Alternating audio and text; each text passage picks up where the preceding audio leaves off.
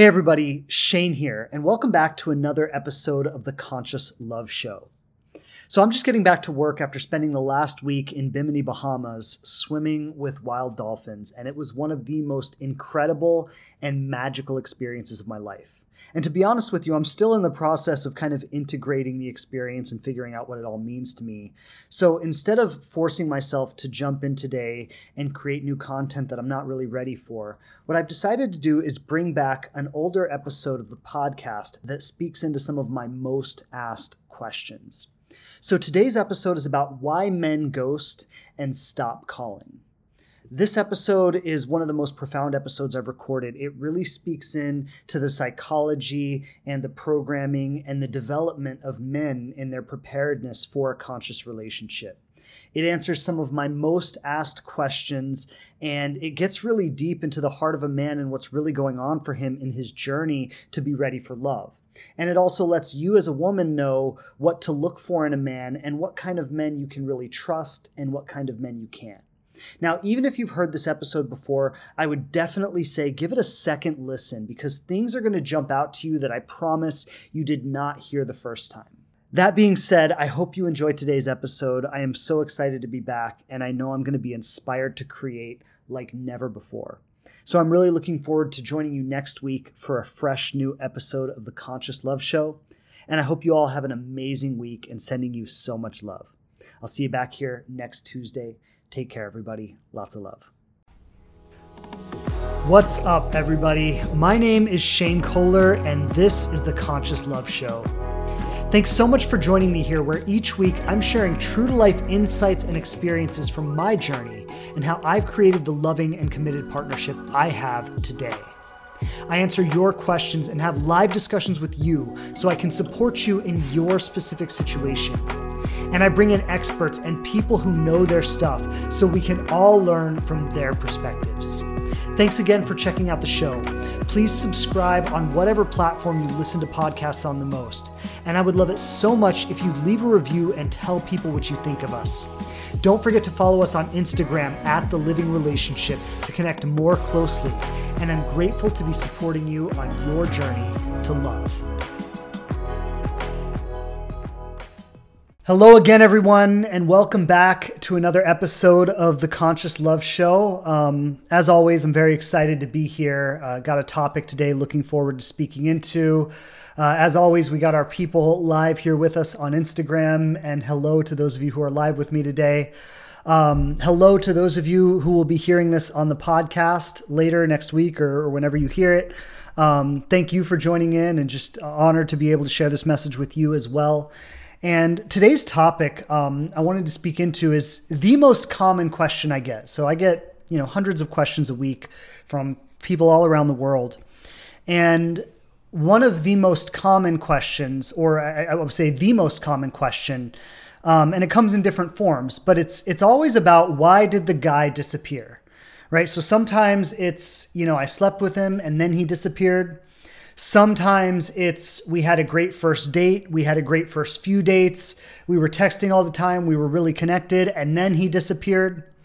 Sometimes it's, uh, you, you know, he acted super interested. He said he wanted a relationship. He said all the right things. I thought we were really going somewhere, and then he disappeared, right? But but this question is literally like by a long shot the most asked question is why are all these guys disappearing and I want to just, uh, hopefully, my intention today is to be able to create some understanding so you can really understand maybe what's going on for men or or how men are showing up or where they're coming from that is leading to this result not to not to justify it or make it okay because I really don't think it's okay. I think I think it's always appropriate when someone chooses to move in another direction that they just acknowledge the time you spent together and say thank you and I wish you well. Like I, to me, that just seems like common human courtesy.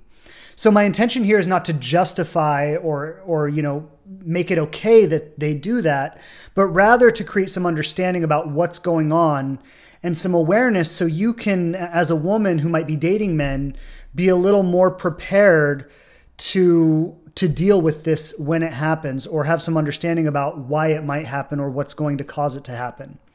Um, so that's that's really what I wanted to address today and, and speak into.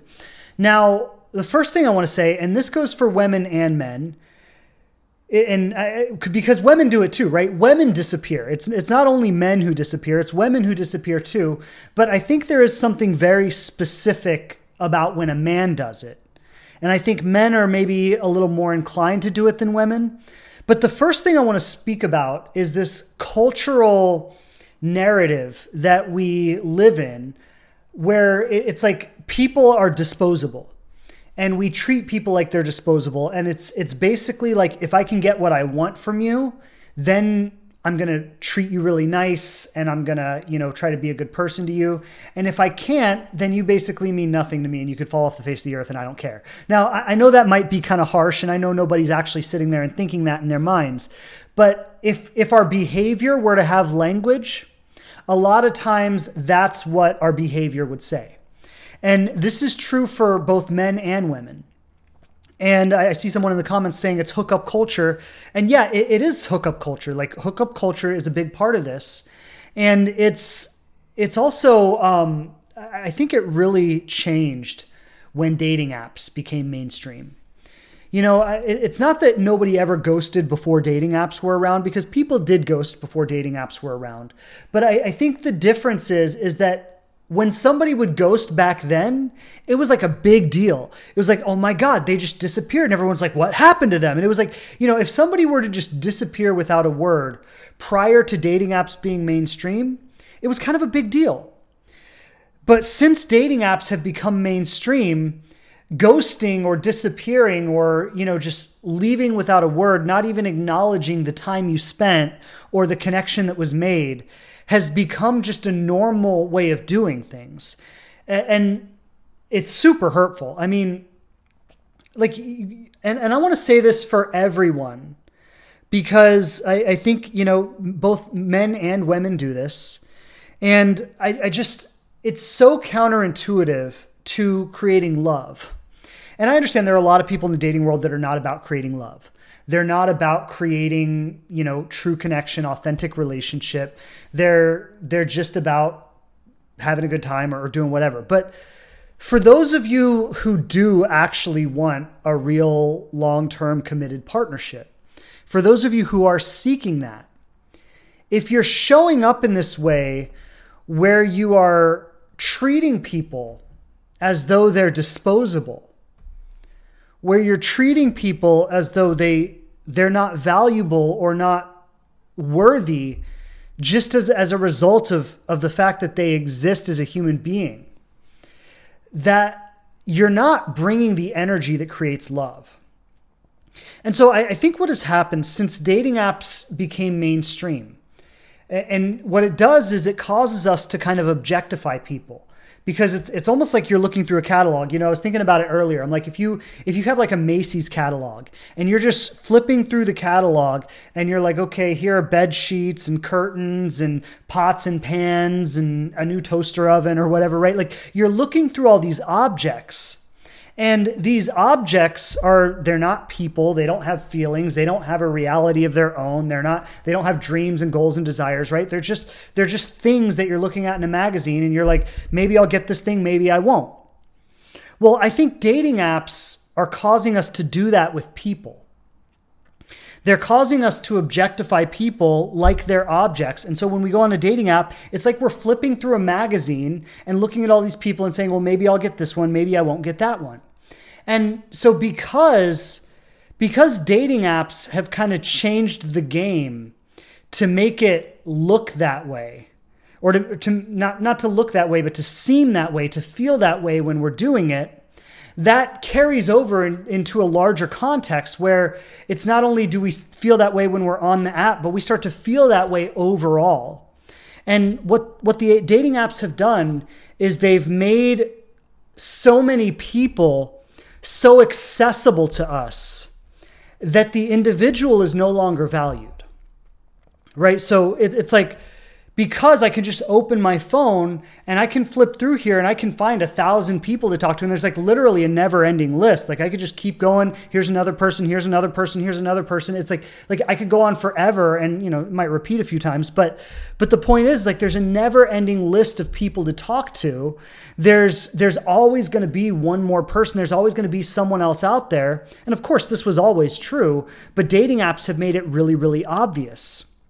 And what's happening is because we all have access to thousands and thousands of people in the palm of our hand, we've lost the, the connection to the value of that individual interaction with that human being. When you sit down and you're on a first date with someone or you're, you know, you're getting to know someone for the first time or you're, you know, second or third date, but early on in the relationship, and we're disconnected from the fact that there's like there is a sacred interaction that's happening there. Like there's something really beautiful and really special and really amazing that is happening right now with you and this person on the other side of the table. And like what's what's happening is like two people are showing up in a vulnerable way to like open their hearts and explore the possibility of love. And are our myopic approach to this and our disconnection from that, that sacred interaction that's happening there is, is removing love from the equation altogether. And so, uh, to, to start this conversation, and I'm going to speak more specifically into what's going on with men, why men ghost, why men disappear.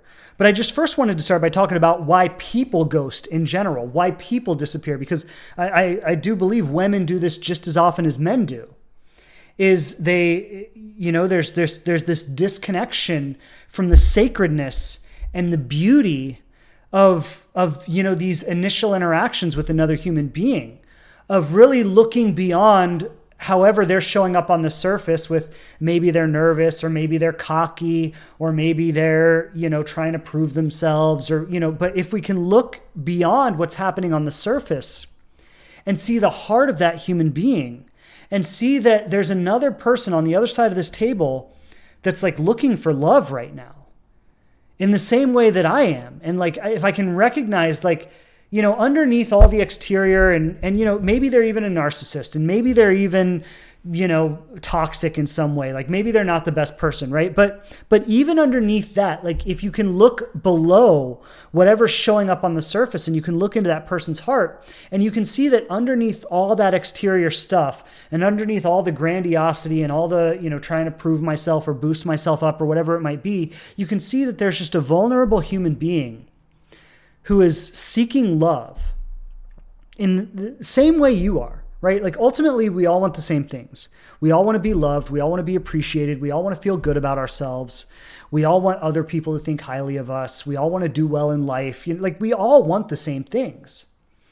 And, you know, yeah, some people have a very toxic approach of trying to get those things. I get that, but it doesn't change that fundamentally we're all the same. And if you can see that in another human being, and you can be connected to that. Well, now you're connected to the space in which love can emerge, in which love can be created. And if you're connected to the space of love in which love can emerge, in which love can be created, you're never going to ghost somebody coming from that space. You're just not. Because there's a recognition that, like, this person is a human being and they deserve to be acknowledged. Right? Like th- this person they have feelings they have dreams they have desires they have fears they they feel ashamed sometimes they feel unworthy sometimes they struggle sometimes they compare themselves to other people. Like like if you can see that all of that's happening for someone you're not going to ghost that person. Like if if you choose that you don't want to be with them or you don't want to see them again you're going to like want to let them know that in the most loving way possible you're going to be like, listen, it was really great spending some time with you. I loved hearing your stories. You know, you're an awesome person. You, you have a good heart, and I wish you well, and I hope you find what you're looking for, right? Like, you're going to say something like that because you're connected to the fact that this is a human being. And so, when we talk about why men disappear, that's definitely an element of it but but that is that is more of a cultural thing And that applies to men and women. And, and everybody is doing that in the dating world. Not, not every single person, but by a large genre, by a large like group, you know, most people are just treating people like they're disposable. We show up on a first date and it's like, okay, I'm sizing you up. If I think you're super hot and sexy and I want to be with you, then I'm going to give you my very best. And I'm going to try to show you how great I am. And I'm going to try to be super attentive and super loving and super awesome. And if if I show up and I size you up and I'm like, ooh, I don't think you're that attractive, or uh, or oh, I, you don't look like you did in your pictures, or or oh, whatever. But if I size you up that way and I'm not feeling it, I'm gonna act bored. I, I might walk out the door and not even sit down and meet you for a coffee or, or a dinner, right? So this is how massive amounts of people are showing up to dating. And what I want to say is if you want love, if you want like authentic, loving relationship, you've got to choose to be someone who's going to show up different. You've got to choose to be someone who's going to show up connected to the authenticity and the vulnerability of other human beings, who's going to show up like honoring every single interaction, honoring every single connection, every single relationship, even if it's just, hey, you know, I had a great time tonight. Thank you so much for meeting with me. It was awesome getting to know you. I don't want a second date, but I wish you the best and I hope you find what you're looking for. Right? Even if it's even if that's all it is, you're going to honor every single connection and every single interaction. Why? Because that's what love would do. Love would recognize the, the vulnerability of the human being who's showing up to meet them. And love would want to honor that. Love would want to care for that. Love would want to acknowledge that. And if you're going to create love in your life, you've got to come from love. So that's the first thing I want to say is just for for all of us, men, women, everybody, we've got to start recognizing the sacredness of these interactions. And, you know, this is uh, kind of akin to A Course in Miracles, which I've shared many times is a foundational study of my life. A Course in Miracles would say that if you can't if you can't see the miracle in that person who's across the table from you, and and maybe they don't look like they did in their pictures, and maybe they don't maybe they don't um, you know they don't uh, they're not super attractive or they're not super cool or they're not, you know, whatever. Like like maybe that's maybe that's the case. But they're still a human being. And if you can't see the miracle in that human being, then you're not going to be able to see it in the person you like either. Because fundamentally, when you get underneath the surface, we're all the same yeah, yeah, we look different, we act different, we say different things, we have different histories, we're interested in different things. So there's there's a lot of diversity, I get it. But when you get underneath that when you get underneath that like differences, it's the same thing that's happening underneath. And if you look at someone and you judge them on the surface and you determine that they're disposable based on what you see on the surface, then you're not connected to that person's heart. And if you can't connect to that person's heart, you're going to go find someone who's super attractive and you think, oh my God, and you put them up on a pedestal and you just think they're so amazing and all this stuff. And, and, you know, you, you do that. And then what's going to happen is when their vulnerability starts to emerge, when they come down off that pedestal and they start to show their humanness, you're going to see them in the same way you see that person who didn't look like they did in their pictures and you just thought they were a loser and you have no interest in them. You're going to see that person that you had up on that pedestal. As soon as they come down from their pedestal, you're going to see them in the same way because you haven't developed the ability to connect on a heart level. And so I know I'm probably beating a dead horse at this point, so I'm going to move on. But but the last thing I want to say is that like we've all got to start looking to connect with each other on that heart level. And this is completely divorced from if you're attracted to someone or not, if you want a relationship with them or not, if you think they're hot and sexy or not, right? Like the, the, these are two completely different conversations. You might not be attracted to someone, they still deserve your honor, your respect, your love. And when you start showing up like that, that's when you invite love into your life. That being said, I want to shift the conversation just a little bit now and speak more about men and the, the journey of a man. Because the topic I really wanted to address today, and I, I, know I said it earlier, but I'll just say it again for maybe people who've just recently joined in, is the number one question I get is why did he disappear? Right? Whether it was after we slept together, whether it was after our first few dates, whether it was, you know, after making all these promises or or saying all these things, and then, you know, he just disappears, he just vanishes. So why is it that men do this? And, and I want to say, in this respect, I think men do do this more than women. So we have the cultural issue of people treating people like they're disposable, and that's kind of pervasive across everybody, men and women. But then there is this uh, commitment avoidant thing that I think is more um, that is more a man thing. Now, women definitely have this too to a degree.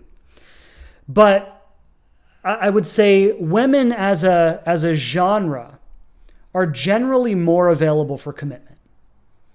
Like men, it's kind of like you gotta, and, I don't want to say all men. Like some men are totally ready for commitment, but a, a lot of times with men, it's like, you know, they, they've got to ease into it slowly Whereas with women, a lot of times they're like, no, I want it. I'm ready for it. Like I'm trying to find my person so we can move forward with this, right?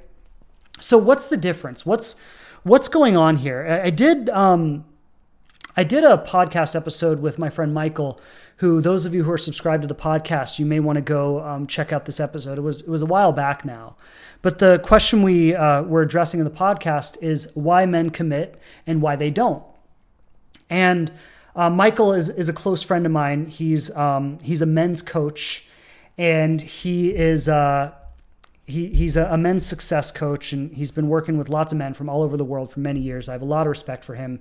Um, he's a great guy. He actually um, he's actually the reason my wife and I met, which that's, that's a whole other story. But a good friend of mine, and, and he does great work and, and really does a lot of great things about supporting men. And um, I had this conversation with him because, you know, I wanted to know like what makes a man commit and, and why don't men commit? Like, what are the factors? And so we really fleshed this out. And he said something at the very beginning of our conversation, which I thought was really profound and really powerful. And he said that men have a lot of cultural incentive to not commit. Right? So men have a lot of cultural incentive to not commit. And I think, you know, my experience, my personal experience, might have been a little bit different than this because I wasn't raised around men. I was raised around women. My I had a single mother. She had all female friends. Like there wasn't really a father figure in my life until I was seven, eight years old. And and even at that point, the father figures kind of came and go. I didn't have like a consistent father figure.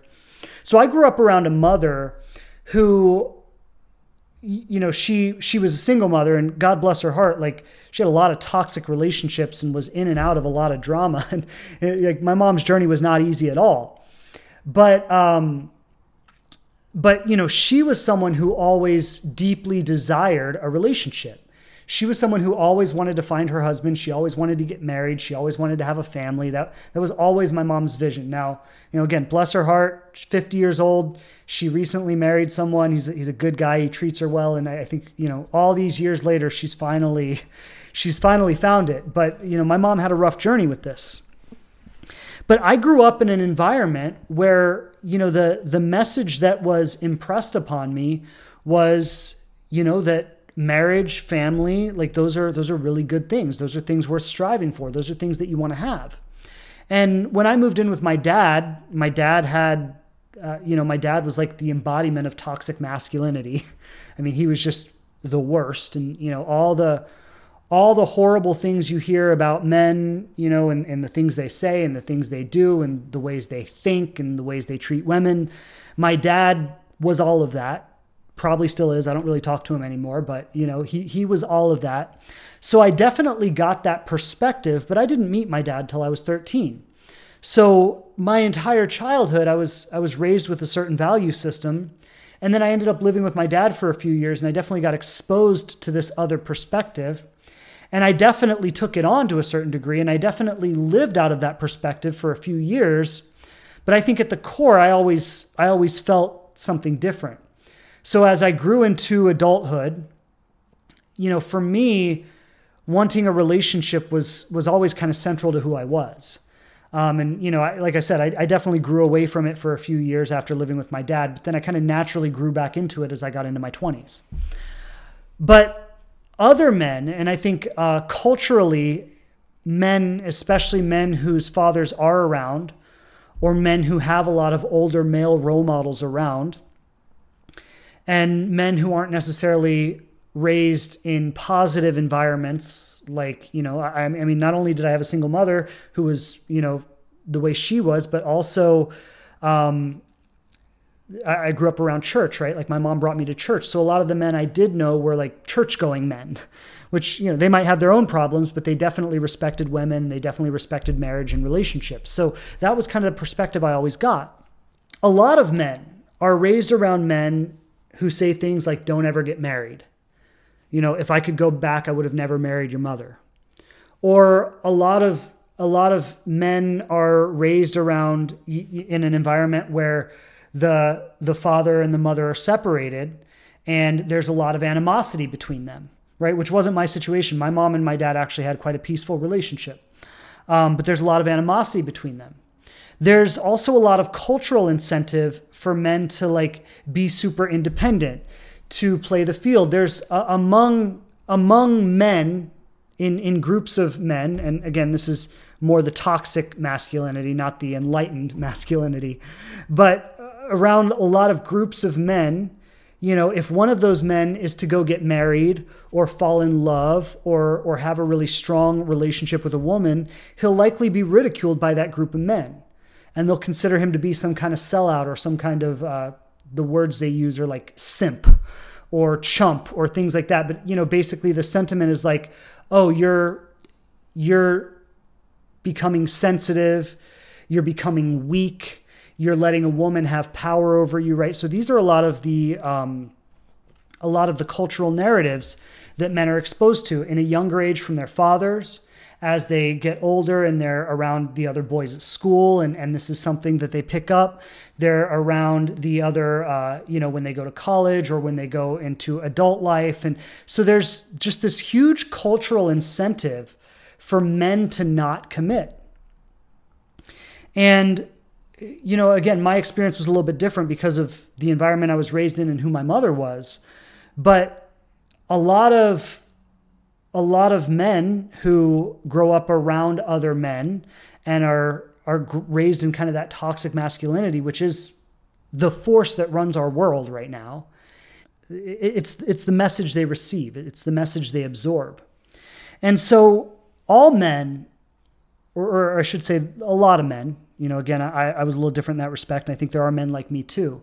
But a lot of men have this journey that they have to go through of undoing this old narrative, this old perspective of what it means to be a man, of what masculinity is, of, you know, commitment to one woman versus having the opportunity to be with many women, right? And and a lot of men are I mean, I should say all men are kind of at different stages in this journey. You know, some men are like all the way over i would say in like a narcissist consciousness which which would be like you know complete toxic masculine. And and that would be like you know women are objects. I take what i want. I have no regard. I'm not connected to you know the emotionality of anything. I'm not connected to how my actions impact others. I'm just i'm just taking what i want. I'm just playing the field. I'm using women for my own personal entertainment and so some men are showing up all the way on this side of the spectrum, all the way over here in like narcissistic, toxic masculine consciousness. Some men are showing up somewhere in the middle, right? Where they have a lot of that old stuff that maybe they grew up with, things that were impressed on them from the boys at school, things that, you know, maybe the other men in their lives have told them, right? So they're they're kind of uh, they're kind of uh, somewhere in the middle of this. Then there are men who are, I would say, like on a healing path, and they're actually actively working to undo a lot of the stuff actively working to outgrow and overcome a lot of the stuff. And then there are men who I would say, you know, are maybe have have never really had much of this stuff, right? Maybe again they were raised in uh, with a really good mother or a really supportive family environment in a in a family where you know their mother and their father had a good marriage and they respected each other. And so you know men who grew up in that kind of environment might not really have much of this going on. They they might just be you know already already like ahead in that respect. Right? So for the ladies who are out there dating men you've got to recognize that when you meet a guy you could literally be meeting any one of these four guys And you can't really know who you're meeting off the bat. Because especially some of the men who are living in like the toxic narcissist consciousness, I take what I want, I have no regard, I, I use women as objects, you know, I'm only about myself, right? A lot of those men, because because they're so self-centered, because they have such little regard, they'll say anything and they've learned they've learned what to say they've learned what to do they've learned how to act they've learned how to play on emotion. And they actually in that level of consciousness in that low level of consciousness i mean they'll actually enjoy that. They'll actually get off on it. It'll it'll be like a game for them right? To get your emotions hooked to get you to like them to pull you around like that right? So the like even in that level of consciousness there's there's um like you can't really believe anything that person would say. And, and they will say all the right things and they will do all the right things because they want to get you hooked. They want to have that power over you. They enjoy that trip, right? So that's that's uh, something that I just like. So if you meet that guy, you can't really you can't really know who he is until you get a certain ways into the relationship, right? Like that's going to take some time for his colors to be revealed. Because what, so a guy like that, a guy who's, you know, completely self centered, completely uses women as objects, no sincere interest in an honest relationship, but he will tell you he does, and he will say all the right things and he will do all the right things because he wants to get you hooked, right? How is that guy going to reveal himself? How are you going to know who he is? Well, what you can count on is you can count on his self centeredness to be his downfall. Because ultimately, he's going to choose himself every time. And so when you show up to this relationship or you show up to this, you know, interaction with him in a way where you are not going to allow yourself to be diminished, where you're not going to allow yourself to be um, used or taken advantage of or or you know put down in any kind of way. Well what's ultimately going to happen very early on in this relationship is his self-centeredness is going to conflict with your need for respect right? So here his his self-absorption his lack of regard his taking what he wants and using it however he sees fit is going to conflict with your need for respect. And that's where the relationship is going to fall apart the problem is is when you fall so quickly for him saying and doing the right things and telling you everything you want to hear and you get all excited about it and you start assuming you've met the one even though you have no idea who this person is and now he has power over you. Now you're on his hook. Now he's kind of pulling you this way or pulling you that way, telling you where to go, telling you what to do. Well, now you're not demanding the respect that you need from him. So that conflict isn't going to happen, right? Where where his selfishness would conflict with your respect. Well, if you're giving him the freedom to take what he wants and do what he wants with it, that conflict isn't going to happen. So his true colors are not going to be revealed until you get way down the road. Until this situation just gets so painful for you that you just like you just can't handle it anymore. And finally it's like coming out of a daze and you're like oh my god how did i end up here? And this is what this is basically what narcissistic abuse is right? It's somebody who comes on very strong. They say all the right things. They do all the right things. They get you hooked. And then once you're hooked they take you for a ride. And then sometimes years later i mean i've, I've had clients who lived in this for 20 years right? So sometimes many years later, you finally wake up to what's been going on all these years and it's like you were under a spell. So this is so go, going back to the topic because I want to make sure we tie it all together here. The first reason a man might disappear or ghost or not call back is because he's living in a narcissist level consciousness right? He has no regard. He doesn't care. Like he literally gives no fucks about you, no fucks about how you feel. If, if you're going to be disappointed, if you're going to be let down, if you're going to be hurt, if you're going to be sad, he doesn't care at all. He might even laugh about it. He might even find it funny. Why? Because he's living in a completely self centered consciousness. So the first reason a guy would ghost or disappear is because he's living in that level of consciousness. He has no regard for anyone but himself. Okay. Now, I just want to I just want to land this point because it's very important. The way you protect yourself against someone like this is by having a certain level of respect that is required of anyone you're involved with. Right? So when you're involved with this person, you're requiring a certain level of respect that at some point is going to conflict with his selfishness. It's going to cause some kind of blowout experience He's going to reveal who he is, and you're going to see who he is, and then you're going to say, okay, got it, not who I want to be with. But the only way you can maintain that level of respect for yourself is when you don't get taken by him telling you everything you want to hear, by him saying and doing all the right things.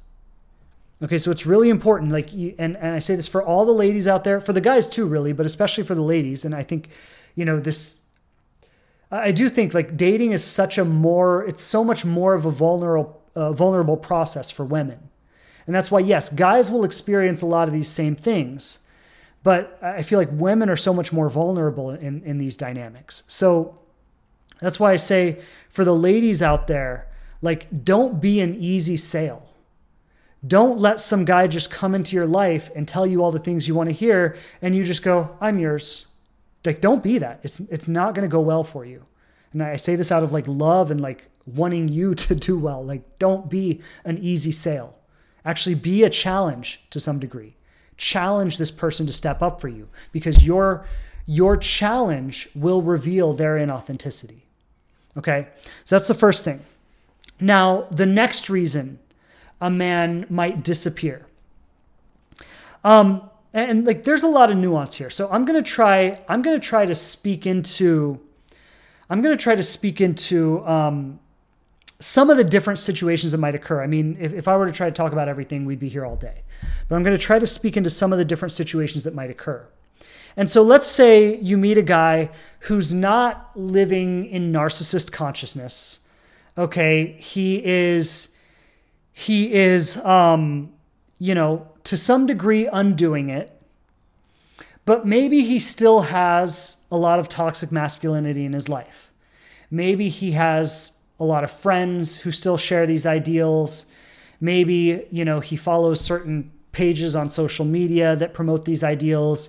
Maybe there, I mean, you know, there are all different ways that this could be, right? But, but in some way in his life, like he's still struggling with this. So basically, what this man is going through is he's going through, like, in his heart, feeling that he wants more, feeling that he wants deeper connection, feeling that he wants more intimacy, feeling that he wants more authenticity in his relationships, while having this cultural pressure to be this stereotypical man, right? Who never lets a woman have power over him, who never shows his vulnerability, who is strong and tough under all circumstances, right? So he's so he's kind of caught somewhere in the middle of wanting these deeper heartfelt aspects, but having this cultural pressure to be a certain kind of man.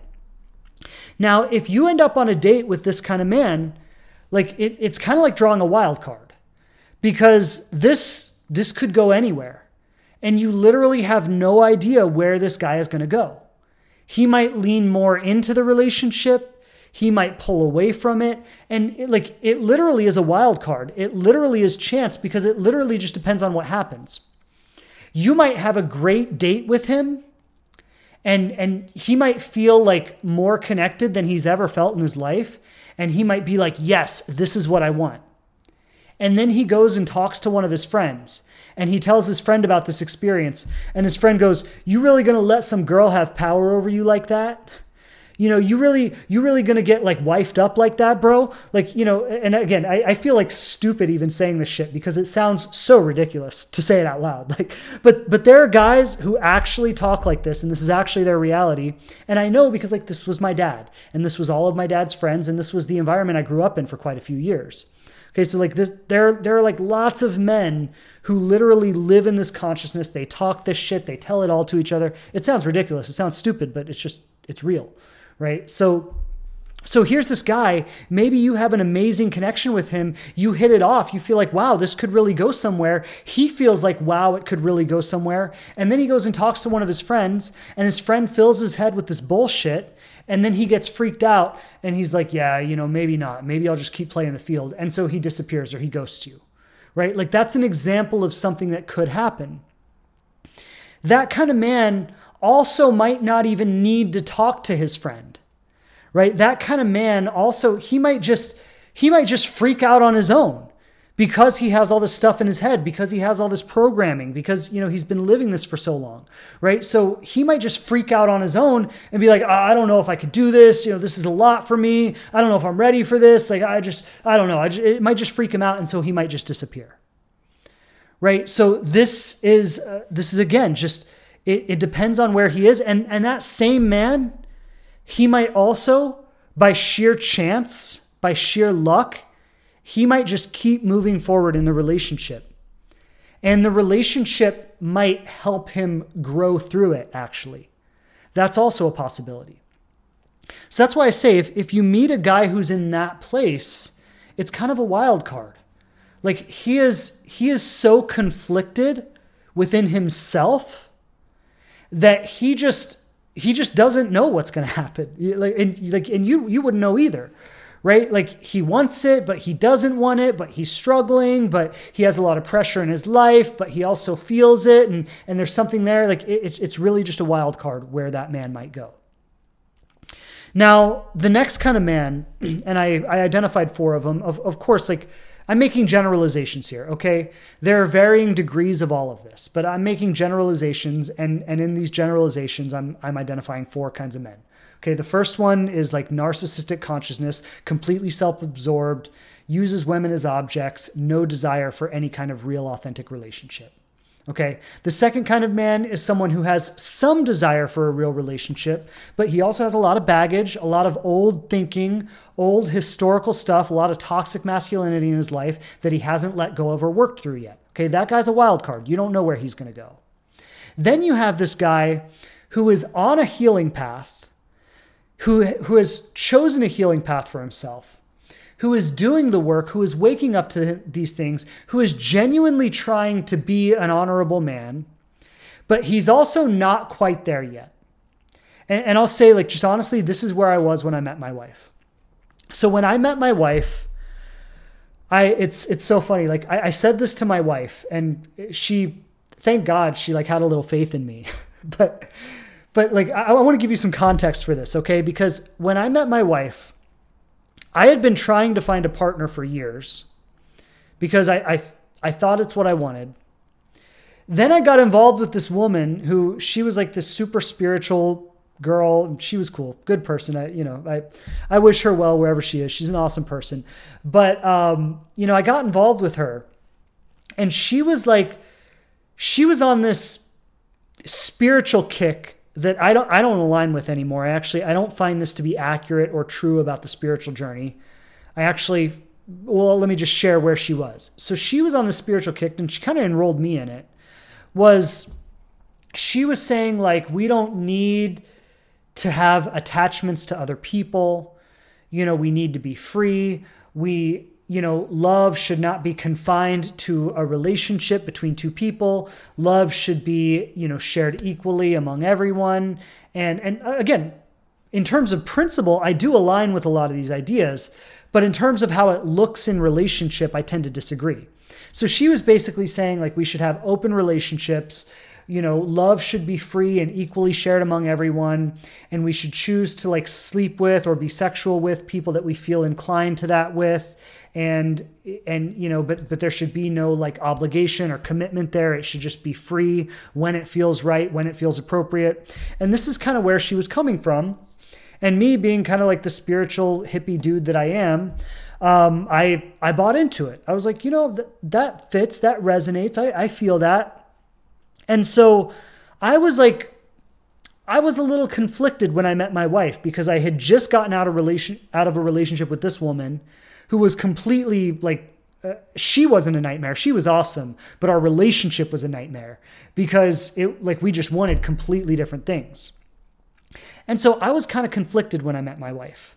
And now I was in this place of like, you know, I don't know if I want a relationship or not. Like I thought I did for a lot of years, but now I, but now like I also, you know, have been entertaining this open relationship and I'm thinking maybe that's the way it should be.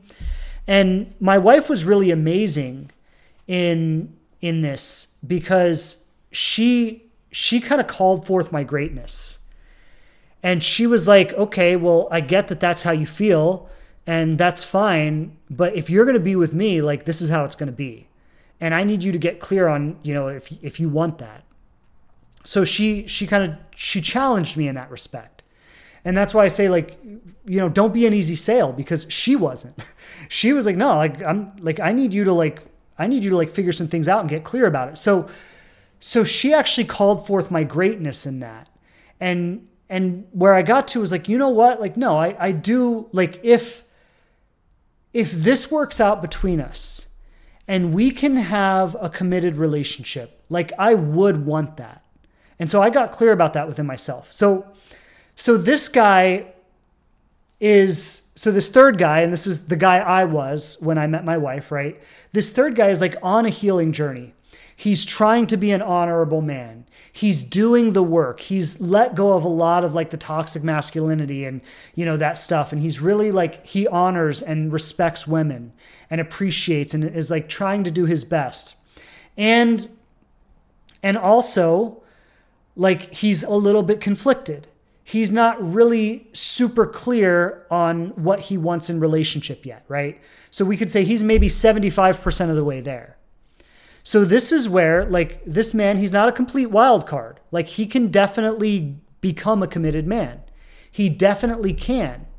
But this is where you've got to really as a woman call him into that and let him know that like if he's fucking around, he's going to lose you right? So if you meet this guy, it's like it's like, dude, like it's time for you to shit or get off the pot. Excuse my language there, but but right, it, it's like like it's time for you to really get clear and man up, or or you're not going to have an opportunity in this relationship, right? So you you've got to call that guy into his greatness, call him into choosing that for himself. Now the the fourth guy, and this guy is actually the easiest, but also the rarest and, and this fourth guy is is just the guy who uh, he knows what he wants. Again, maybe he grew up in a family where his father loved his mother and they had a really great marriage. And, you know, his, mo- his father always spoke very highly about his mother. He always told him, like, son, you need to find a good woman. That's going to be the secret to your success because this is what the healthy masculine says, right? The healthy masculine says, like, find a good woman and she'll be the secret to your success. Every domain of your life is going to get better when you have a good woman in your life, right? Like, that's, that's what the healthy masculine says. Toxic masculine says, use women as objects and never give them any power over you, right? So, just to give you an idea of this kind of spectrum here. So, this guy, he knows he wants a relationship. He's all in. He's just trying to find the right woman, right? So, this guy is actually, I mean, in terms of creating a relationship, he's the easiest one because he's just like, yes, I want it. Let's move forward. So, I just want to say, I've seen a lot of you asking questions in terms of how do you challenge a man? How do you call a man into his greatness? How long did you and your wife date to figure this out? So I, see a lot of questions on these things, and I'm gonna I'm gonna come back to those questions. So thank you, they're fantastic questions. I definitely want to speak into them. So let me just finish up with this, and then I'll and then I'll get into those questions because there is there's just there's a lot of nuance here. So I need to stay on track with this Otherwise, I'm going to go off in all these different directions, but I'll come back and get to those questions for sure. So, what I what I want to really um, what I want to really illustrate here is that you know when men when men disappear or don't call or ghost you or you know whatever it might be like they're usually when that happens you're dealing with men who are in these lower levels of consciousness right? Either they're they're either they're like all the way in like narcissistic consciousness or maybe they're not all the way over there but they still have a lot of this toxic masculinity. They still have a lot of this like old stuff. They haven't they haven't grown into their like desire for authenticity and their desire for intimacy. They're still trying to be like this macho dude who you know you know the type right? So if if you meet one of those kinds of guys if you meet if you meet a guy who is in that level of consciousness and there are a lot of them out there like it, what i'd say is like it's just a wild card. Like there, there's a strong chance that they're just going to disappear. Especially when you add in not only their own masculine challenges but then the fact that we live in a culture which which i was talking about earlier where you know the dating apps and just kind of makes everybody disposable anyway. It just it, we've which you know the way the culture is it's caused us to lose that sacredness of the authentic connection between two people right? So so the combination of so many men are living in lower levels of consciousness and we live in a society where you know especially in dating people are treated like they're disposable. These are these are just the these are just things to be aware of right? Because if you meet some of these guys, there's just a strong chance that they're going to ghost you or they're going to disappear. And what what I want to say, like for the ladies who are listening to this, is there's nothing you can really do to prevent that if you meet one of these two guys right? Like if you meet if you meet a guy who's all the way in like narcissistic levels of consciousness like just pray he disappears before he takes up too much space in your life okay so like you don't you actually don't want to hang on to that guy and the guy who's like a little bit of a level up from that, you know, that guy, like, yeah, he's not a narcissist necessarily, but he's still got a lot of work to do. And so if he disappears, like, be okay with it because it was going to be a lot of work with that guy. And it, and like if he wasn't in a place where he was like able to like kind of keep moving forward with you, then it's then it's just good to let him go, really. So what what I want to say because so many of you ladies, you send me questions all the time of like why did he disappear? What did I do wrong? Could I have said something differently? Should should I not have talked about this or that or the other thing or should I not have slept with them? Should I not have and like what I want to say is like you probably didn't really do anything wrong. He was probably just one of those guys who was in that lower level of consciousness. He wasn't emotionally prepared for larger levels of commitment and he was going to disappear at some point. If it wasn't after the first date, it was going to be after the fifth date. You know, if like if you so like yeah, I just want to say that like that was probably going to happen anyway. And so for the ladies, you want to you want to develop a little bit of like thick skin around this. Knowing that there are a lot of men out there that are not ready for these higher levels of commitment and that these men are just going to disappear. And so what I want to say is the way you the way you kind of protect yourself against that is to be aware that that's going to happen to not invest too much too, too early on like i would say and i think i've said this before like i would give it a good five dates before you really start investing a lot emotionally with someone and and that might sound like a lot like some of you are hoping to be in a committed relationship by the fifth date. And and like yeah it's it's possible like if you meet the guy who like i said that guy who's ready for commitment who grew up in a great family who knows exactly what he wants who's just looking for his wife right? Like if you meet that guy then yeah you might be in in a certain level of commitment by date 5 but if you meet one of these other guys it's going to take till date 5 just just for you to get an idea of who he is and so don't invest too quickly. As i said earlier don't be an easy sale. Like really really carry yourself in a way where you expect a man to show up for you where you expect him to step up for you where you're really looking for that healthy strong masculine presence of like look you know are you going to make the effort here? Are you going to plan dates for us? Are you going to like like this is what I want to say is like I was I was a little bit confused when I met my wife as I shared earlier. Like I, I was a little bit confused, but I want to also tell you like what I did. Like 3 weeks after we started talking, I booked a plane ticket to go see her in New Jersey. And and I started booking a plane ticket for like every 2 weeks after that. Right? Like we were like I was rearranging my life to make space for this relationship. So on the one hand, I wasn't perfectly clear about everything. I, I, had a little bit of things to work out. But on the other hand, I was showing up with dedication, commitment, and sincere interest. Right? Like I wasn't I wasn't making her guess about where I stood. I was letting her know very clearly where I stood. I was letting her know that I wanted to see her again. I was letting her know that I wanted this relationship to work. So so I, I say all of this to say that like you want to expect someone to step up for you. You want to expect someone to show up for you. You want to give a little bit of space, give a little bit of time to like let them let them fail a little bit. Like give them space to fail. Give them space to show you that they're not the one you're looking for. Give them space to reveal that they're not that strong, healthy, masculine presence that you're looking for. Don't be sold too easily. You know, give it, like I said, five dates before you invest too much with this person. That's how you protect yourself.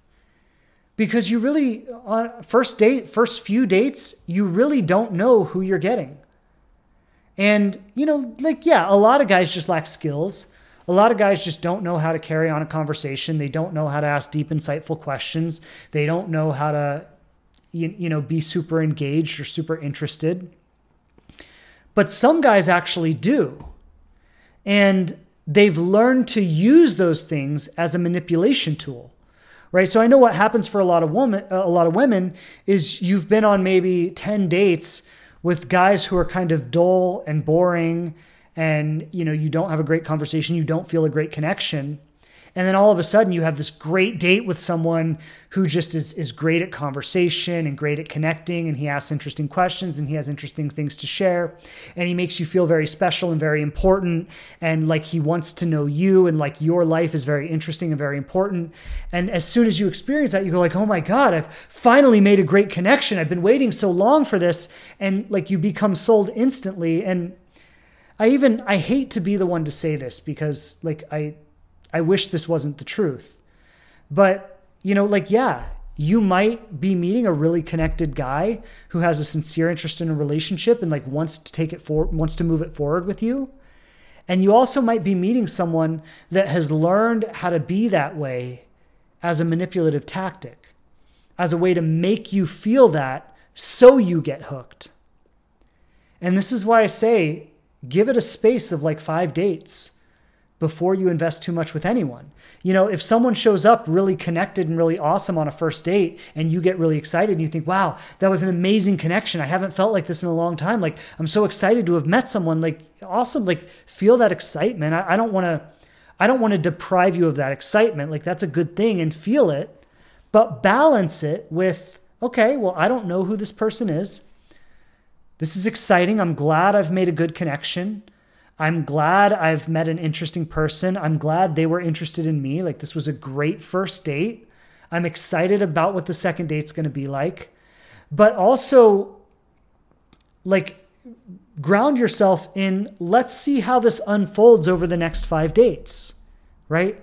Let's see if we even make it to five dates, right? Like, be aware, even tell yourself that moment, like, look, this was a really great initial connection, but this guy might ghost me. This guy might disappear. And not like, I don't want you. There's, there's a, a really important nuance to address here because I don't want you to assume they will. Like that, that starts to lend into cynicism. And cynicism is really, really bad energy because you become nihilistic, you become disconnected, you assume the worst about everything. So, like, I'm not telling you to become cynical. I want you to keep that hope alive, keep that excitement alive, keep that joy alive, but also have the awareness that says, this guy might ghost me. And if he does, it's okay, right? Like, it, if he disappears, that's his stuff. That's his journey. That's where he's at in his life. It doesn't mean I'm not okay. It doesn't mean I'm not enough. It doesn't mean I did something wrong. That's just, he's just in that level of his evolution where he does that. And I always say, like, if someone ghosts you, like they're revealing that they don't even have the decency to acknowledge that you had a great date. Right? If you have a great date with someone and they disappear after that, that person doesn't even have the decency to say, Hey, I just want to thank you for the date we had. And it was really great getting to know you. And, you know, I, have got some stuff going on. I'm not ready to take it any further right now, but it's really nice meeting you, right? Like that person doesn't even have the decency to do that. And that's how you can find your closure and say, like, okay, like this person doesn't even have the decency to honor what we did have together. So that demonstrates to me that they're not the kind of person I was looking for anyway. That's where you can find your closure around this. But, you know, you want to give it some space to unfold, give it some time for them to reveal themselves, give it some time to find out which one of these four guys you're meeting, you're getting to know.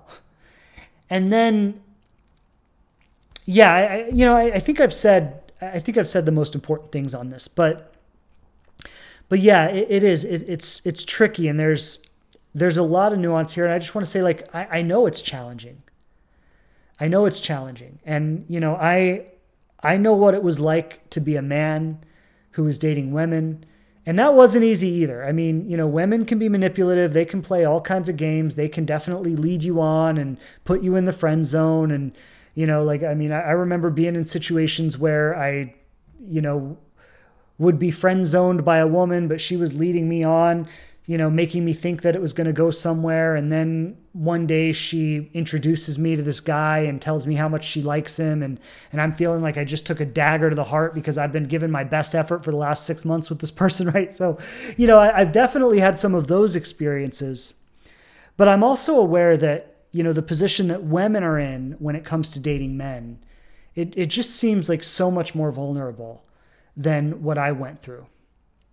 And, um, and so I, I just want to acknowledge like I, I think it is just such a more vulnerable situation and and that's why it's so important that you really maintain your power and you know don't be an easy sale. Don't be too available. Don't fall too quickly. You know it, it, expect a man to step up for you. And and before you become sold on someone like look for that in in a man right? So that's that's um that's really the message. And I want to go back to some of these questions because there were some great questions earlier. Um, I also see somebody just posted here. Hopefully, there's a link to listen since the beginning till the end, please. Um, yeah. So uh, again, I, I've said this many times, but all of the all of the episodes are available on my podcast. So it's called the Conscious Love Show. You can find it on all major podcast platforms. That's Apple, Google, Spotify, um, Amazon, iHeartRadio, and so on, all the platforms. So, yes, if you'd like to catch this full episode, go to any major podcast platform, look up The Conscious Love Show, and you will have access to this full episode and many, many others. All right. So, yes, thank you. Um, thank you for the question. And yes, please go find the, the show and subscribe. Um, someone says we don't get friend zoned, we get sex zoned. Yeah. And I, I actually, I believe that's true. And that's one of the reasons why I say it's such a it's so much more of a vulnerable position to be in, right? Be- because of what you just said. One of the reasons anyway. So yeah, absolutely. And like knowing knowing that that is the reality of the situation that you're dealing with. That's that's why you want to that's why you want to be present to like what you need to do to protect yourself within this situation. And you know, it's it's so important because I don't want you to be protective. I don't want you to be guarded. You know, so there's there's such a balance here in you know, knowing your standards, knowing who you are, what you're willing to accept, what you're not, knowing where your boundaries are, knowing where you're willing to go with someone and where you're not willing to go, right? Like these things are very important. But then as long as you live by these standards, and you live by these boundaries and you expect that respect and that honor before you make yourself available for someone. Like as long as you live by that, then your your protection is in place. Your safety is in place. And so that's that's when you have the freedom to not be guarded and to not be defensive and to not be protective. Right? Because your protection's in place, all you need to do is honor your standards, honor your boundaries, and then you can be as free and as open and as available as you want to be because your protection is in place. It's when we don't have our standards and our boundaries in place that we feel unsafe and unprotected. And that's when we've got to go into being guarded or manipulative or all this other stuff. Right. So it's important. Now, I want to go back to some of these questions because there were some great ones. This question is from Wonder 33 Woman.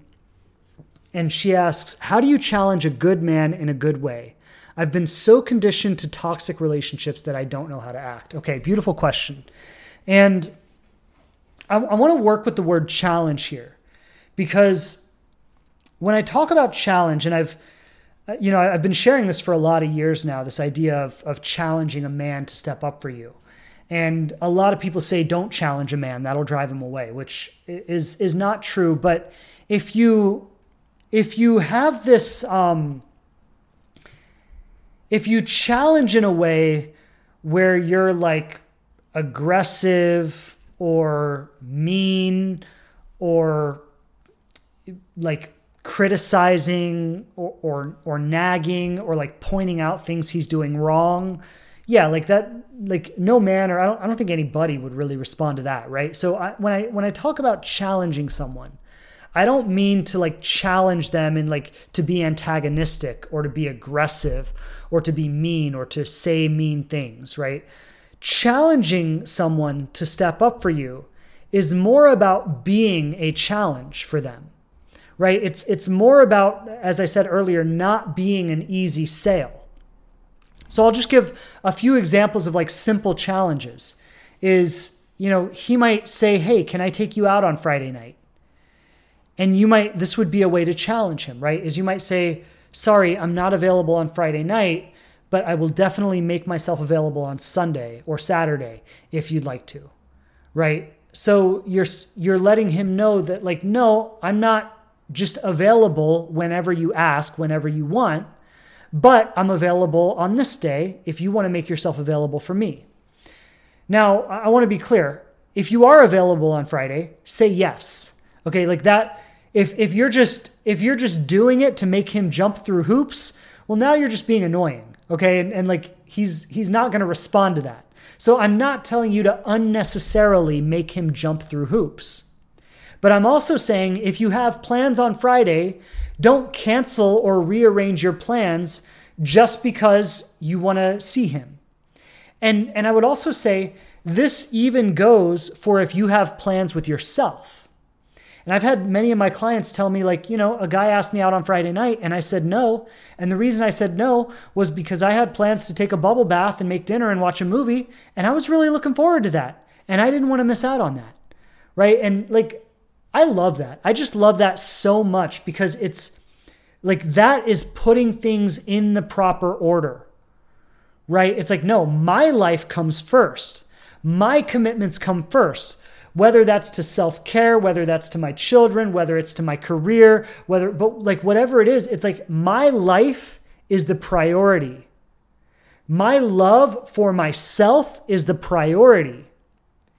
And then the attention or validation or relationship with something else is secondary to that. So, yeah, if I have plans with myself on Friday night, damn straight I'm not going to cancel them to see you. I'm excited about that. I'm looking forward to that. That's my self care time.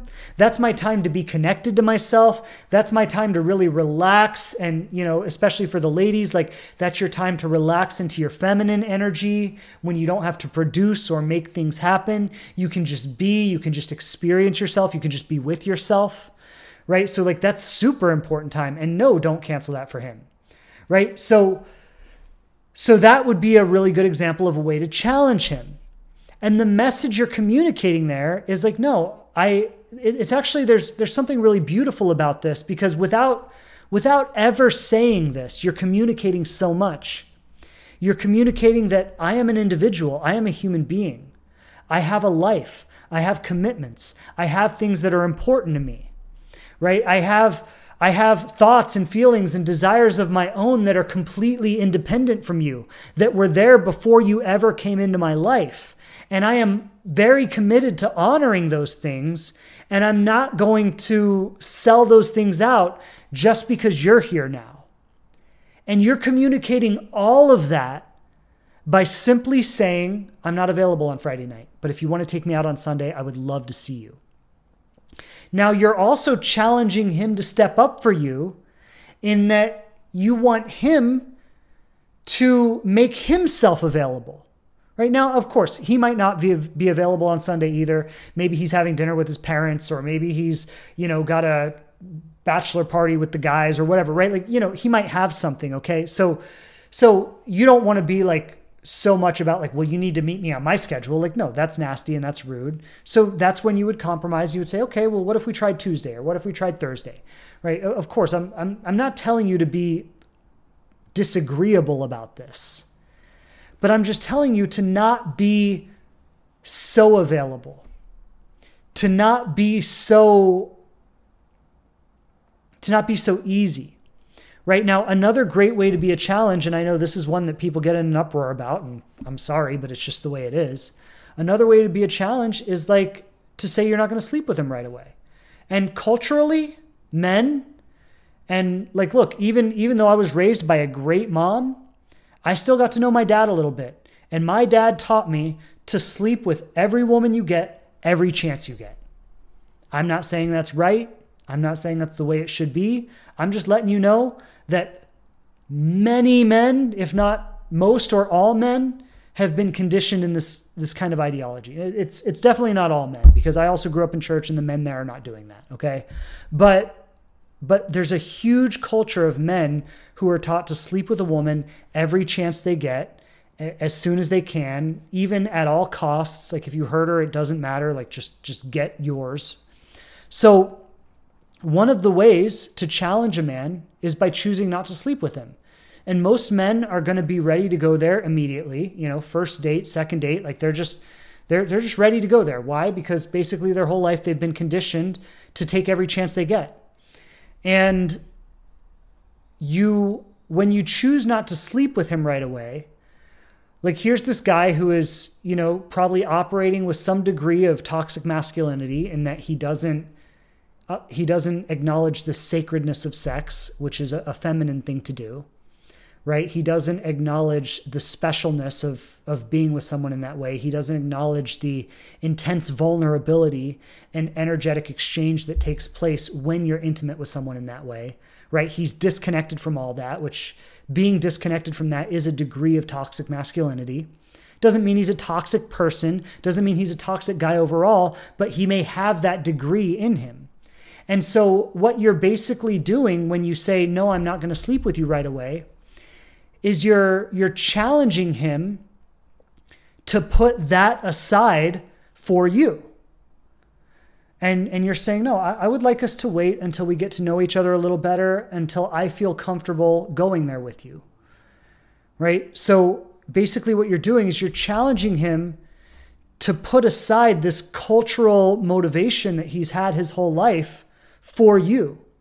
You're challenging him to value the, the relationship and the possibility of the relationship that you could create together and, and to put aside his immediate desires, his immediate need to like get that hit of validation or release or whatever whatever that is for him right you're you're asking him to put that aside and and make the relationship with you more important than that okay that is an excellent way to challenge a man, especially because we live in a world where so many men are trying to get laid at every chance they could possibly get. Right? So that is an excellent way to challenge a man. Um, some other ways to do it. I mean, it would just be by like another way to do it would be talking about a relationship, right? So again, we live in a world where men are conditioned to be non committal right? Where where men are conditioned to kind of hold back the commitment as long as they can. Now, I know not all men do that. I've said this already, right? Some men are ready for commitment, but there's a huge narrative of men in the world that are taught to hold back commitment as long as they can or to, to avoid that commitment. And so, one of the ways you can challenge a man is by talking about that, by saying, even on a first date, like, hey, you know, this has been a great night. I've really enjoyed our time together.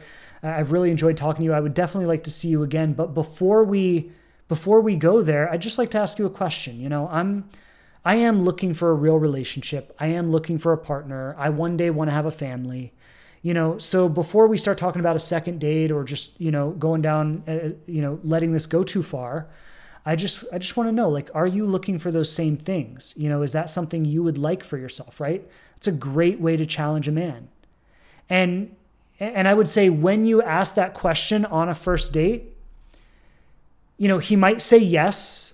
He might be like, "Yeah, absolutely. I'm I'm looking for that." And that's an acceptable answer, right? He also might say, "I don't really know." He he might say like, you know, like I, I just I honestly I don't know. Like I I don't really know where I stand with that. I don't know how I feel about it. And if he says that, this is what I would tell you to say in, in response.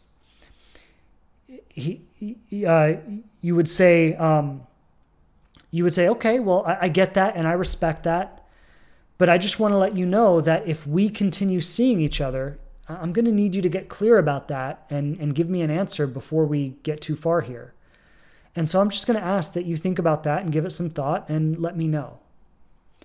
Right. So again, it's not like, oh, well, if you don't know, then I'm not going to see you anymore. Like, no, don't be like that. Just let him know, like, hold your standard right? And then maybe two dates later, you bring it up again. It's like, hey, you know, this has been a really great few dates, but if by now you still aren't clear, then I honestly, I don't want to take this any further because I'm going to get emotionally involved and that's just going to hurt me. And so if you can't get clear about where you stand on this, then I'm just going to need to let you go until you can. And or if you can. And if not, like that's cool too and I wish you well. Right? So these would be some really great ways to challenge a man to challenge him to step up for you. Now, notice there was nothing aggressive about anything I said. Actually, all of this in the way I communicated it was coming from a very feminine place, coming from a very compassionate, understanding, wise, connected, vulnerable place. Those are all feminine qualities.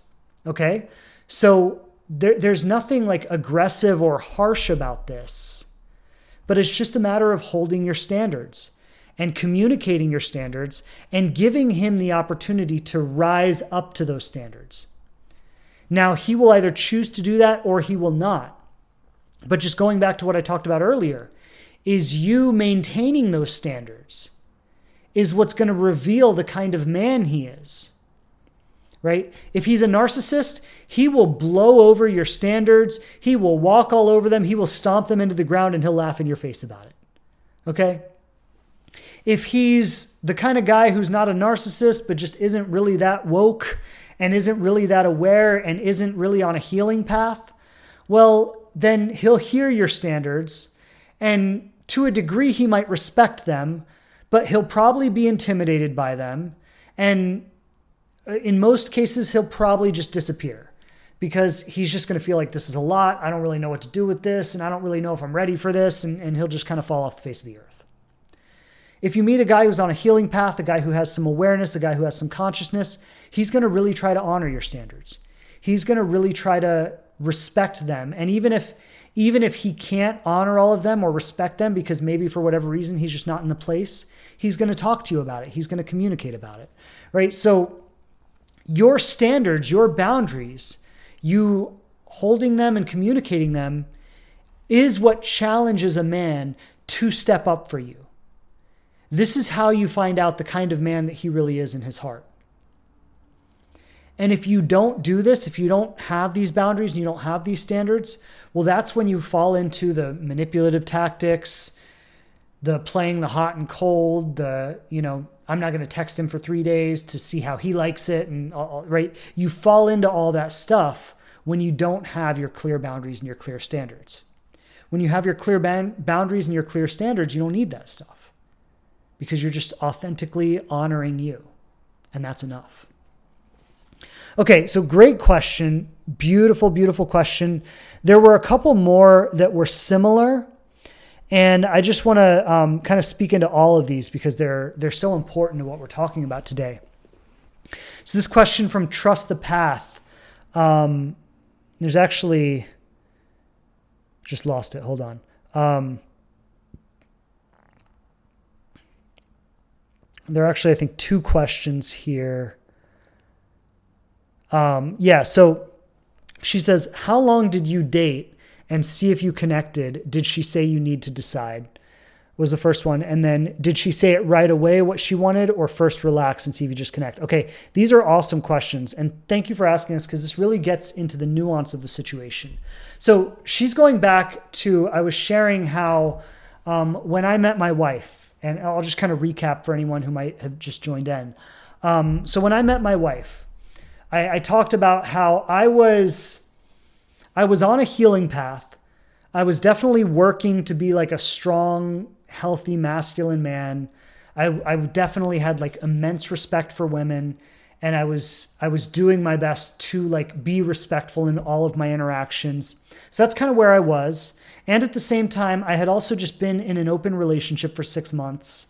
And I wasn't sure if I wanted to explore more open relationships or if I wanted a committed relationship. And so I was I was kind of in a weird place, right? I was I was on the path, I was doing the work, I was healing, I was growing, I was learning, but I also wasn't like super clear that like yes, I want a committed relationship and I'm ready to dive in right? And so the question she's asking here is how long did, like, basically, how much time did my wife give me to figure this out? And so what I want to say was when we first had the conversation, was after we had already been dating for about a month. Um, we were already being physical together.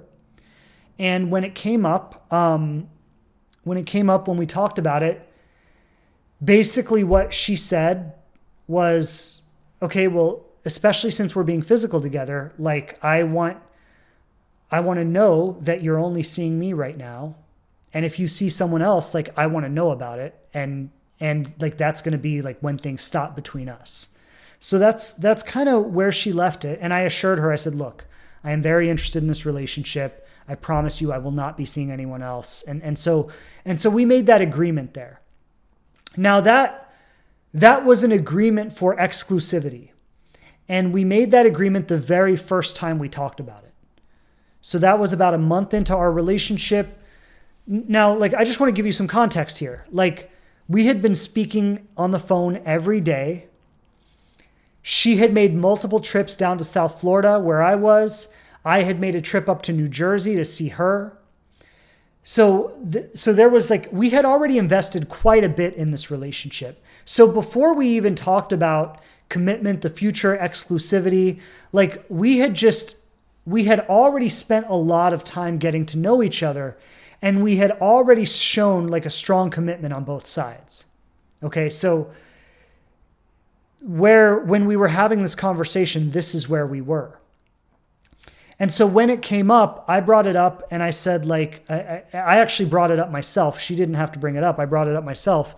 And basically what I said is, you know, I don't, I don't know where I stand in terms of like long-term commitment, but, but I want you to know that right now I'm only seeing you. And I want you to know that is what I said to her. And that's when she responded and she said to me, okay, um, and she didn't like that, by the way. She was like, I don't really like that you just said that. But she's like, I accept it. And, you know, while we're being physical together, like, I want to know that you're only seeing me. And if you choose to see someone else, I want to know about that. And that's going to be the end of this, right? So that was basically her boundary, right? She was giving me some space to figure this out. And at the same time, she was also like, look, this is my boundary. Like, if we're going to be physical together, I need to know you're only with me. And if if we stop, if you decide to see someone else, like I'm gonna I'm gonna take that as the end of this for us. So that was her boundary that she communicated, and I honored that boundary. Now, um, like it it wasn't long after that that I got clear. And what I would say is that she started, and I've shared before, like she brought up the conversation is really powerful to me that she brought up this conversation of like, you know, if we end up together, are you going to still be traveling for work? Right? And so the way it kind of worked is there there wasn't a lot of conversation of her being like are you ready to be committed? Are you ready to be committed? Are you know, but it was more like we just talked about our life. Right? So we talked about like so, you know, if we end up together long term, are we going to live in Florida? Or Are we going to live in New Jersey? How would that look? We talked about, you know, the fact that she wanted children and do I want children? And we talked about that. That was another thing I wasn't clear about.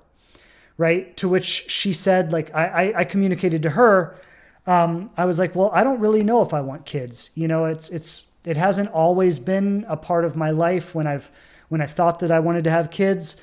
Um, there have been times when I thought I did want kids, but I don't really know. And so what she said to me is like, okay, well, I do want kids. And so like I want you to know that if we end up together, like that's going to be the the direction we're headed. And like I need you if you don't want kids to get clear about that and let me know. Because if we move forward in this relationship, I'm going to assume that like we're moving into the direction of having a family. Right? So that again, once again, that was her boundary. That was her challenge for me she made it clear that like okay if, if i move forward in this relationship like part of that commitment is that we're going to have a family and so i had to really sit with myself and think about it like okay can i be okay with that do i want to move forward in this relationship and i ultimately did so um you know i would say like within three months of our of our dating and, and talking a lot of this was worked out right? Uh, like it, it, it definitely, it, it really didn't go beyond three months. Like within three months, um, we were exclusive. We were both on the same page about wanting a committed relationship with each other. We both knew that committing to this relationship meant committing to a family long term. We also knew that committing to this relationship meant that I would ultimately move to New Jersey. And the reason for that was because my work was flexible. I traveled for work, I could work from anywhere her work was tied to New Jersey. And, you know, she had a 20 year history in her business here in New Jersey, and she wasn't just going to leave that, right? So, like, we got clear about all those things within the first three months. Um, so if I hope that answers your question in terms of how long did did it go? There was definitely a window of time where we were talking about these things and working these things out. And to a large degree, you know, she she was like let me put it this way she was more clear about what she wanted than I was. I was I was still kind of figuring out what I wanted. I had an idea, but I wasn't crystal clear about it yet. She was crystal clear about it. And so she was very clear with me about this is what I want. You know, when I imagine a future, this is what it looks like. And I need to know if you're someone I can create this future with. And that put me in the position of really searching my own heart asking myself these questions and getting clear about my answers to them. And there, there was definitely a period of that, but I would say all of that was kind of sorted out within three months of us being together. All right. So, um, yeah, great questions. And, and I would say, like, I, I do think that those kinds of basic things can be discussed and sorted out within three months, definitely within six months. I mean, definitely within six months if you're going into like eight, nine months, going on a year in a relationship, and you haven't like gotten on the same page about some of these basic things, you're basically just drifting. And and the future is a wild card. Like uh, if I'm going to say that if you've if you've gotten beyond 6 months and you haven't clarified these basic things, you're just drifting and your future is a wild card. So like definitely it's important in the beginning to talk about these things, to clarify, to communicate these things, to to hold your ground, to own your truth about it. And you know, I, I, these weren't necessarily my exact or these weren't necessarily my wife's exact words, but it was the way she communicated about it. And so you can use your own words with this, but the way she communicated about it was when I imagine my life, when I imagine my future, this is what it looks like. And I want to know if you're someone that I can create this future with. So I would say again, you can use your own words for that, but that's the sentiment. That's what you really want to communicate. And it is so important you communicate that because that's that's how you establish a foundation for your relationship. that's how you know what you're building on. You know, it's like if you build a house, the first thing you do is you lay the foundation, right? It's like, and then you build the whole house on top of that. But the foundation determines the whole house. Like the foundation needs to have certain specs. It needs to be a certain size, if there's going to be a basement included in it or not, right? Like the foundation has certain specs that determines how the rest of the house is going to be. If you don't lay the foundation, then you have no clue how the rest of your house is going to be. Your foundation just gets laid randomly based on whatever you happen to talk about or not and the assumptions that both of you make. You just have kind of a random foundation and then you're going to build a random house on top of it. So that's why, yeah, in the first three months, like talk about these things, clarify these things. So moving forward, you know if you're moving forward with something that has real potential or not. I did an episode a few weeks ago um, where I spoke about how you know a relationship has real potential. And one of the biggest things I talked about in that episode was having these conversations, clarifying these things, right? Because that is how you know. Um, okay, I want to take one. I want to take uh, one more question here. This question comes from Catherine. She says, How do you call someone into their greatness? What would be some early stage actions a woman could take? Okay, so beautiful question. And I, spoke earlier about how my wife called me into my greatness, right? Uh, so that was, and I've, I've given some examples of that already, right? But it was kind of, it was basically her being, her being the one to hold that line and and basically say like look you're not just going to move forward in this relationship with me in any kind of way you want to right? Like she really held that line. She really said if you're going to move forward with me we're going to move forward on a certain basis. We're going to move forward on certain terms. We're going to move forward in a way that i feel really good about that i feel really safe about that i feel like honored and respected. And she she held that line. And i want to say like my wife has always said prior to me, her relationships only lasted for two months.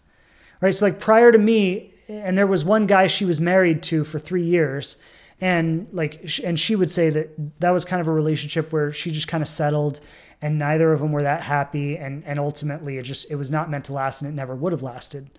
Um, but after that, she started getting really conscious about the the people she would date and the kind of relationship she would end up in. She started approaching it from a very conscious way, from a very empowered way, being very clear about what she wanted. And she always said that all her relationships only lasted two months. And it was funny, like when, you know, when she looks back on it and all those years that her relationships were only lasting two months, she thought she was doing something wrong because she's like, my relationships never go anywhere. There's something wrong with me. My relationships never work out. And then when she got with me, what she realized was it's not that there was something wrong, it's actually that she was doing it right, but it's that she hadn't met a man who could actually receive this from her and honor it. Right? So so she met men that when she would show up in this way, owning her power, owning her standards, communicating what she wants, asking them to honor it, challenging them to step up for her in that way, right? When she would do that, they would all just fall out of her life. They didn't have what it takes. You know, one of them ran back to his ex. Another one just like acted crazy and like and aggressive and you know, this is more like um kind of like more in he he wasn't a narcissist necessarily. He was she's explained to me what was happening. He was more dealing with mental illness and stuff, but he like would attack her for it right? And how can you be this way? And how can you say these things? And how can you be so unfair or so uncompromising, right? So like he turned it around on her and attacked her for it. But but what was what was really happening was she was just authentically honoring her her truth. And she was waiting to meet someone who could also authentically honor her truth. And she didn't find that until she met me. So I, I, I say all this to say that because of the the nature of men in our world, I think a lot of women are going to have a similar experience where you're going to have to kind of hold your truth, honor your truth, hold your standards, you know, challenge someone to step up for you, call someone into their greatness like that, and see who answers that call. See who can really receive that and hold that. Like the the masculine energy in its highest form is that of a of a like an honorable, grounded protector and provider. And so, you know, when you meet men who are embodying a, a lower form of masculinity, when you communicate your standards, they might be intimidated by those standards. They might become angry by those standards. They might judge or attack you for asserting your standards. You know, they might they might call you unfair. You know, when my wife would say something like, "Hey, I just, you know, it's really important to me to have a family and to have children one day." And I just want to be clear that if we move forward in this relationship, that's the direction we're moving in. And if you can't be okay with that, I need you to let me know, Like, right? Like when she said something like that, what I heard is, okay, like this woman sincerely wants a family. And she's like actually like being very vulnerable with me. Like she's she's like asking me to honor her heartfelt desires. And of course, I could lie. I could be like, okay, yeah, sure, we'll have a family, whatever. And then when it comes down to it, be like, sorry, I'm not on board, right? Which would be like extreme toxic masculinity. Just say what I need to say, take what I want with no regard for her, right? But what I heard was she was coming to me in a very vulnerable way, sharing with me her heartfelt desires, understanding that, like, like I, I had a part in this, right? Like, you know, if if we're going to be in a relationship, she's going to be depending on me to make a baby with her. And like she's very vulnerably asking me to get clear about if that's something I can commit to and just be honest with her about it. She wasn't trying to force that future on me. She wasn't trying to lock me down and make me have her babies. You know, like it wasn't like that at all. She was like just so vulnerably and so authentically sharing her heart with me and asking me to honor it. She was asking me to be that safe space of that provider and that protector, you know, like can I can I provide this future for her? Can I protect and guard this future, this like this dream with her, this commitment with her? Can I step up and be that provider, be that protector? Can I guard and hold this dream with her like something sacred, like something we could build together? right? Prior to me, she had never met a man who could do that. And what I want to say is like, there are lots of men who want to do this. There are lots of men who want to be this. There are lots of men who are working very hard to become the kind of man who can show up that way in the world. And there are lots of men who just couldn't give a fuck less about things like that. There are lots of men who are just out there to be out there who are just dating for the thrill of dating, who are just seeing how many women they can hook up with. Or even if they're not out there trying to see how many women they could hook up with, they're just doing it with no real intention. They're just doing it like, oh, let's see what happens today. Maybe I'll get into a relationship, maybe I won't. Maybe it'll last a few years, maybe it won't. Right? Like they're just, they have a very non committal approach to this. And what I want to say is like, for the women who are, again, in, this vulnerable position of navigating dating with men and and looking for a relationship and like I do like I am so sensitive to what a vulnerable position that is. And what I what I want to say f- for you is like it's your if you want to succeed in this you have a responsibility to build up an internal strength around your vision for your life, around your dreams and your standards. And you know the like the the dream and the vision you have for your life you you need to build up some internal strength about that around that and really stand in that strongly. And never let a man shake you off of that. No matter how attractive he is, no matter what he says, no matter what he does, no matter how smooth he is, or how romantic he is, or what kinds of promises he makes, right?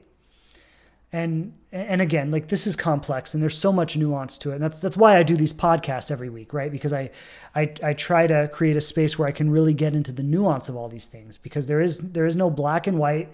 There is no right answer for every situation. Like the truth is when you get involved with someone you are in a very vulnerable place with them and you are opening your heart up to them and, and you're placing your dreams in their hands in a lot of ways and you know you you do. You have the responsibility of trying to figure out if this is someone who can hold your dreams who can honor your dreams who can protect those dreams with you who can who can you know either share those dreams or or allow those dreams to become their own and then and then protect those dreams and fight for them.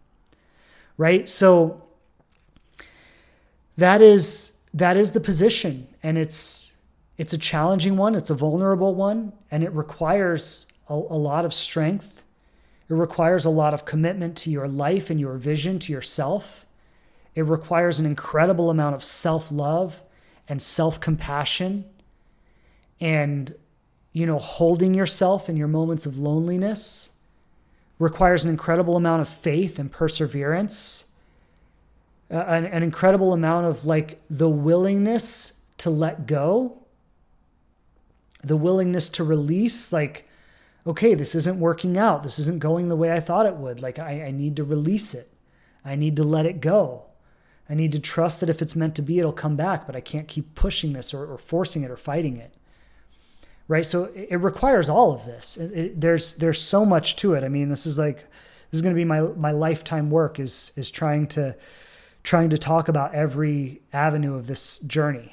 Right. But, but there is there's just so much here and and it's so important to develop that strength and that perseverance and that that willingness to stand in, in your standards and in your boundaries and to fight for your vision and your dream. Because if you don't do it, nobody else will. And I know this conversation has been a little bit one-sided and that I've been talking more to the ladies today.